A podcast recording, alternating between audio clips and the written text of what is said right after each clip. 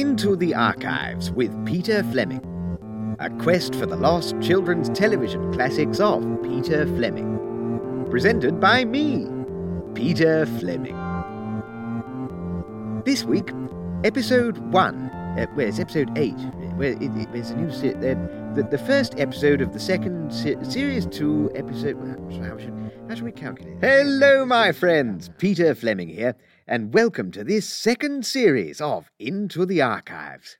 Second series, doesn't that feel good to say? Turns out all you have to do is bypass the input of all other people. Well, a lot's been happening while you've been away. The search for my lost BBC programmes has continued, and the number of returns has continued too, uh, to be zero. Not even Eunice the Ubiquitous from 1972. Made loads of that. But recently, a fresh source of hope has come up, which I think is well worth exploring. Over the years, a great many of my programmes were not only broadcast by the BBC, but also sold to foreign TV stations. And I believe that some copies could still survive in overseas archives. So now, as well as my ongoing quest here, I'm planning to raise enough money to travel round the world and go looking for them myself. No mean feat, but if we manage it, it should be quite the adventure. Uh, there'll be details of how you can get involved later in the programme. But first, it's time to look back, and this week we're going back to the very beginning. In Peter Remembers. Well, those of you who've listened to the whole series will no doubt remember Professor Zaney's Mad Laboratory, the first programme I ever made for the BBC in 1962. We were always coming up with weird and wonderful inventions the Professor could show off to fire up the children's minds and get them excited about science and innovation. Uh, to illustrate, here's a short reconstructed clip from a lost episode.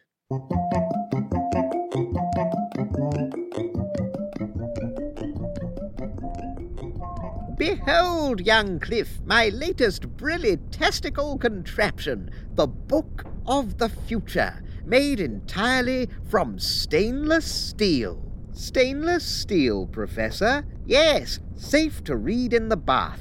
And what's more, it's a solid lump of the stuff, impossible to open or to read, so the next generation will have to use their imaginations like never before. It'll be a new dawn for literature in our lifetimes. Professor? Yes? You've done it again! Scramplidacious!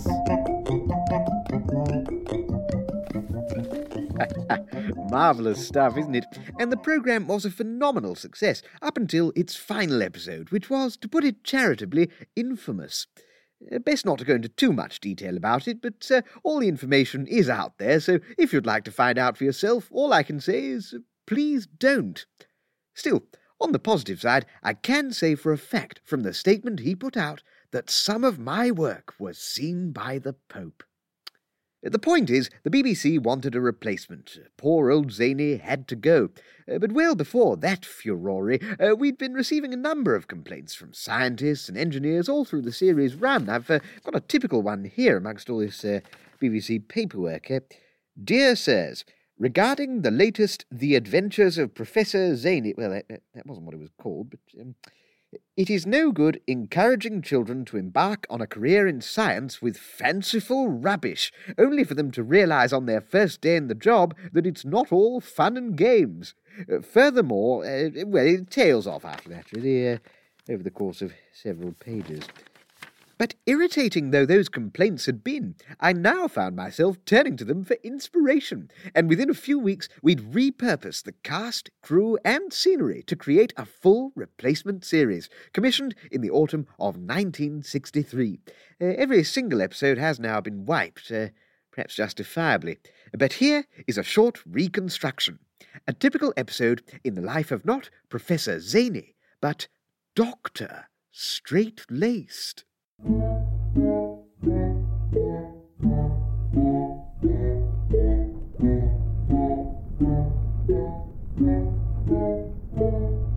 Good morning, Doctor Straight Laced. Ah, Cliff, I see once again you have come to my place of work unannounced and unsupervised. Welcome. I hope I'm not disturbing you, Doctor. Not at all, Cliff. I was simply engaged in my morning exercise. Five hours of intensive standing.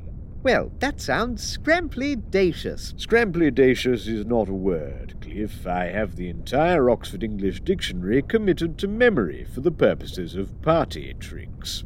Oh. Well, the truth is, Doctor, I'd come by today to see if you happen to have any brand new inventions ready. No, Cliff, as I believe I explained to you last week, scientific research is a long and painstaking process that involves a great deal of frustration and disappointment. It's highly unreasonable to expect immediate results. Uh, naturally, if I make any breakthroughs in the coming months, or dare I say years, I shall be sure to let you know. But you must understand I'd be far more likely to notify my colleagues and peers before informing an eleven year old boy who happens to live in my neighborhood.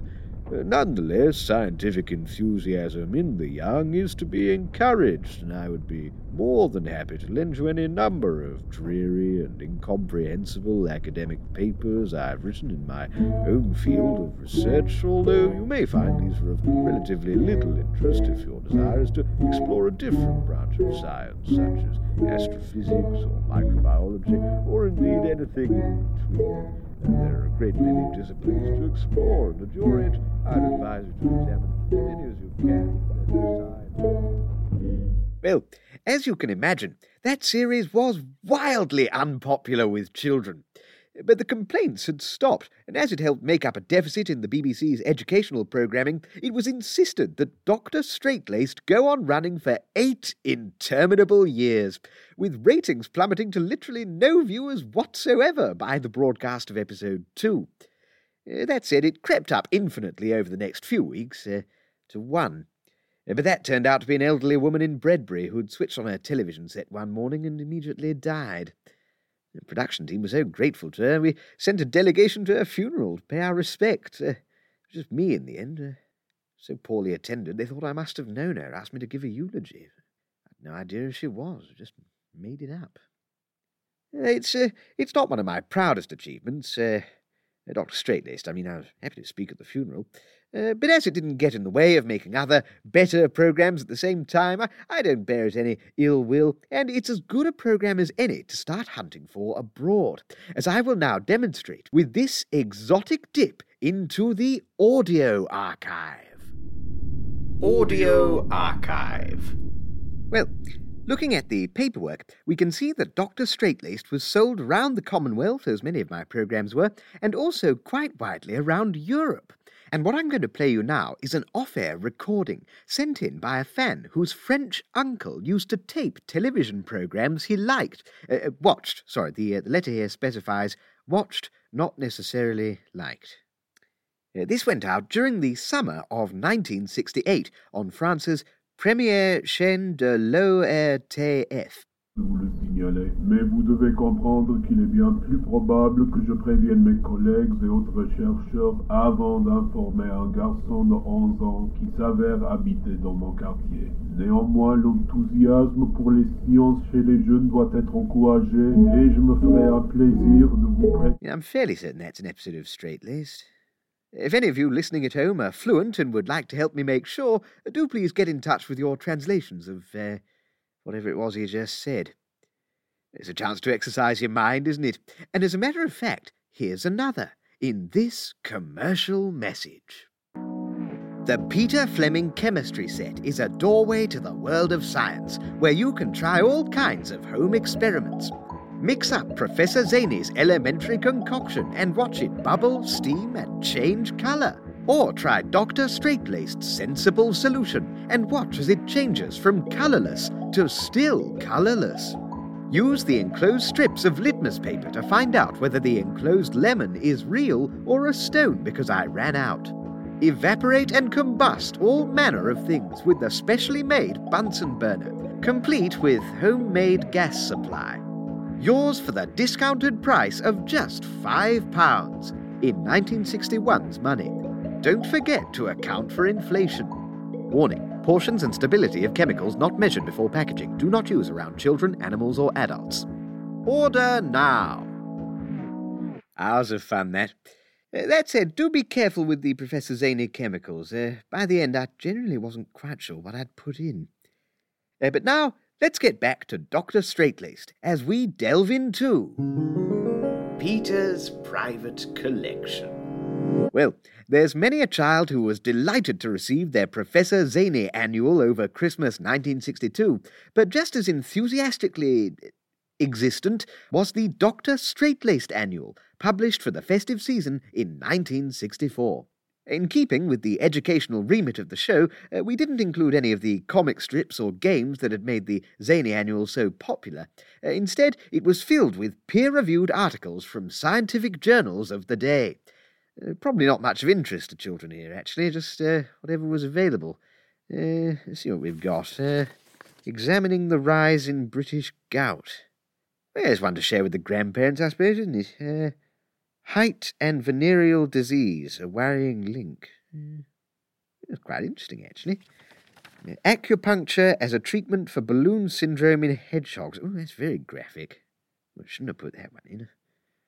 I suppose we thought it would be nice to have some pictures of animals, but uh, yeah, it's truly horrible. Well, looking at it now, it's uh, it's not so much an annual as a textbook, really, uh, as borne out by the sales figures. Uh, only shifted any copies when schools bought it in bulk. It gave the programme some lease of life after the BBC finally pulled the plug, at least. so it's still quite well remembered, just uh, not fondly. Children were bound to resent any schoolbook, I suppose, and teachers were rather snobbish about a textbook based on a TV series, so it was shunned pretty much equally by everyone it was supposed to help. In that respect, this is perhaps the most BBC object ever created.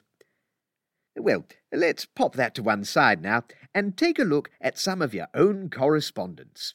In Messages from Beyond. Well, Many thanks to all who sent letters in the last few months. Uh, unfortunately, I only received three before having to leave my last accommodation due to an invasive chimney sweep. Uh, but I'm sure plenty of others have turned up there since. Uh, what I have got at least is uh, ah, another one from Gemma from Chichester. Always lovely to hear from you, Gemma. Uh, she writes, Dear Mr. Fleming, I've been thinking back to how your programs brought me together with my friends at school. I used to have my friend Roger round for tea every Tuesday. Rare to have a boy in the house, and we were always enchanted watching floating Mr. McAllister. My mother was always very happy to have Roger around, and so was I. I regret I've not seen him since those days, but what lovely memories to keep hold of. Best wishes, Gemma. Ah, well, thank you for that, Gemma, and check that attic of yours in Chichester in case you recorded any of Mr. McAllister's adventures. Uh, well, uh, what else do we have here? Uh, dear Mr. Fleming, I just wanted to get in touch and say your BBC work lit up my childhood. I used to go round to a friend's house every Tuesday tea time to watch Floating Mr. McAllister. I never had much fun at school or at home, but she and I were always spellbound by his adventures. I regret that we lost touch after we went to different schools, but at least I can look back and say that was a bit of my week that was always good. Yours sincerely, Roger in Bepton, near Chichester. well, how lovely. You should get in touch with Gemma there, Roger. Quite a bit in common. Still, uh, no mention of leads on any copies, so uh, not, not really relevant. Uh, what else do we have here? Uh, ah, yes, nice postcard here from uh, from Lyme Regis. Uh, oh, it's not for me. Oh, let's have a little read anyway, shall we? Good Lord, I can't read that out. Why would you put that on a postcard? Good grief, it's absolutely disgusting.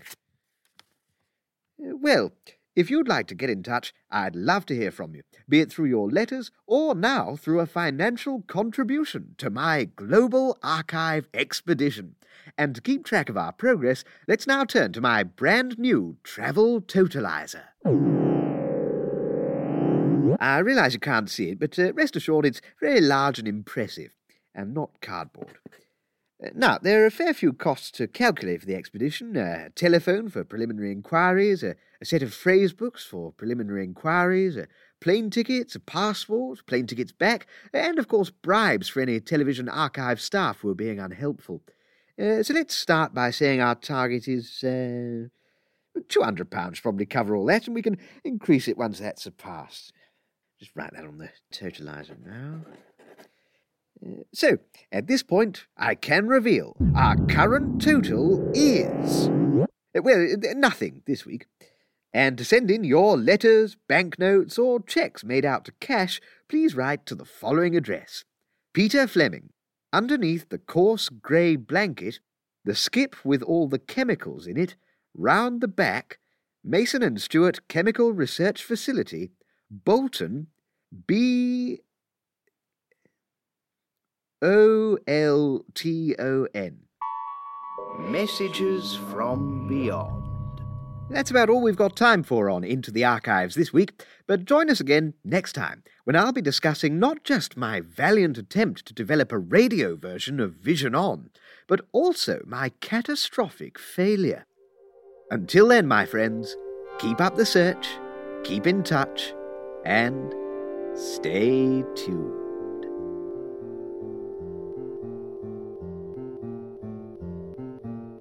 Into the Archives was presented by Peter Fleming. His archivist and producer of the program is Tom Burgess. Music and sound were found in a skip and made avail by Peter Fleming and remastered by Tom Burgess. Dr. Straightlaced was written, produced, and directed by Peter Fleming. But there were other people involved too, so you shouldn't pin all the blame on me. The clip was used with the kind permission of Francis Laurent and remastered by Tom Burgess. Special thanks to Gareth Burgess, a remerciement spécial à Rebecca Ritchie. This program was a Peter Fleming production for your education. You're very welcome.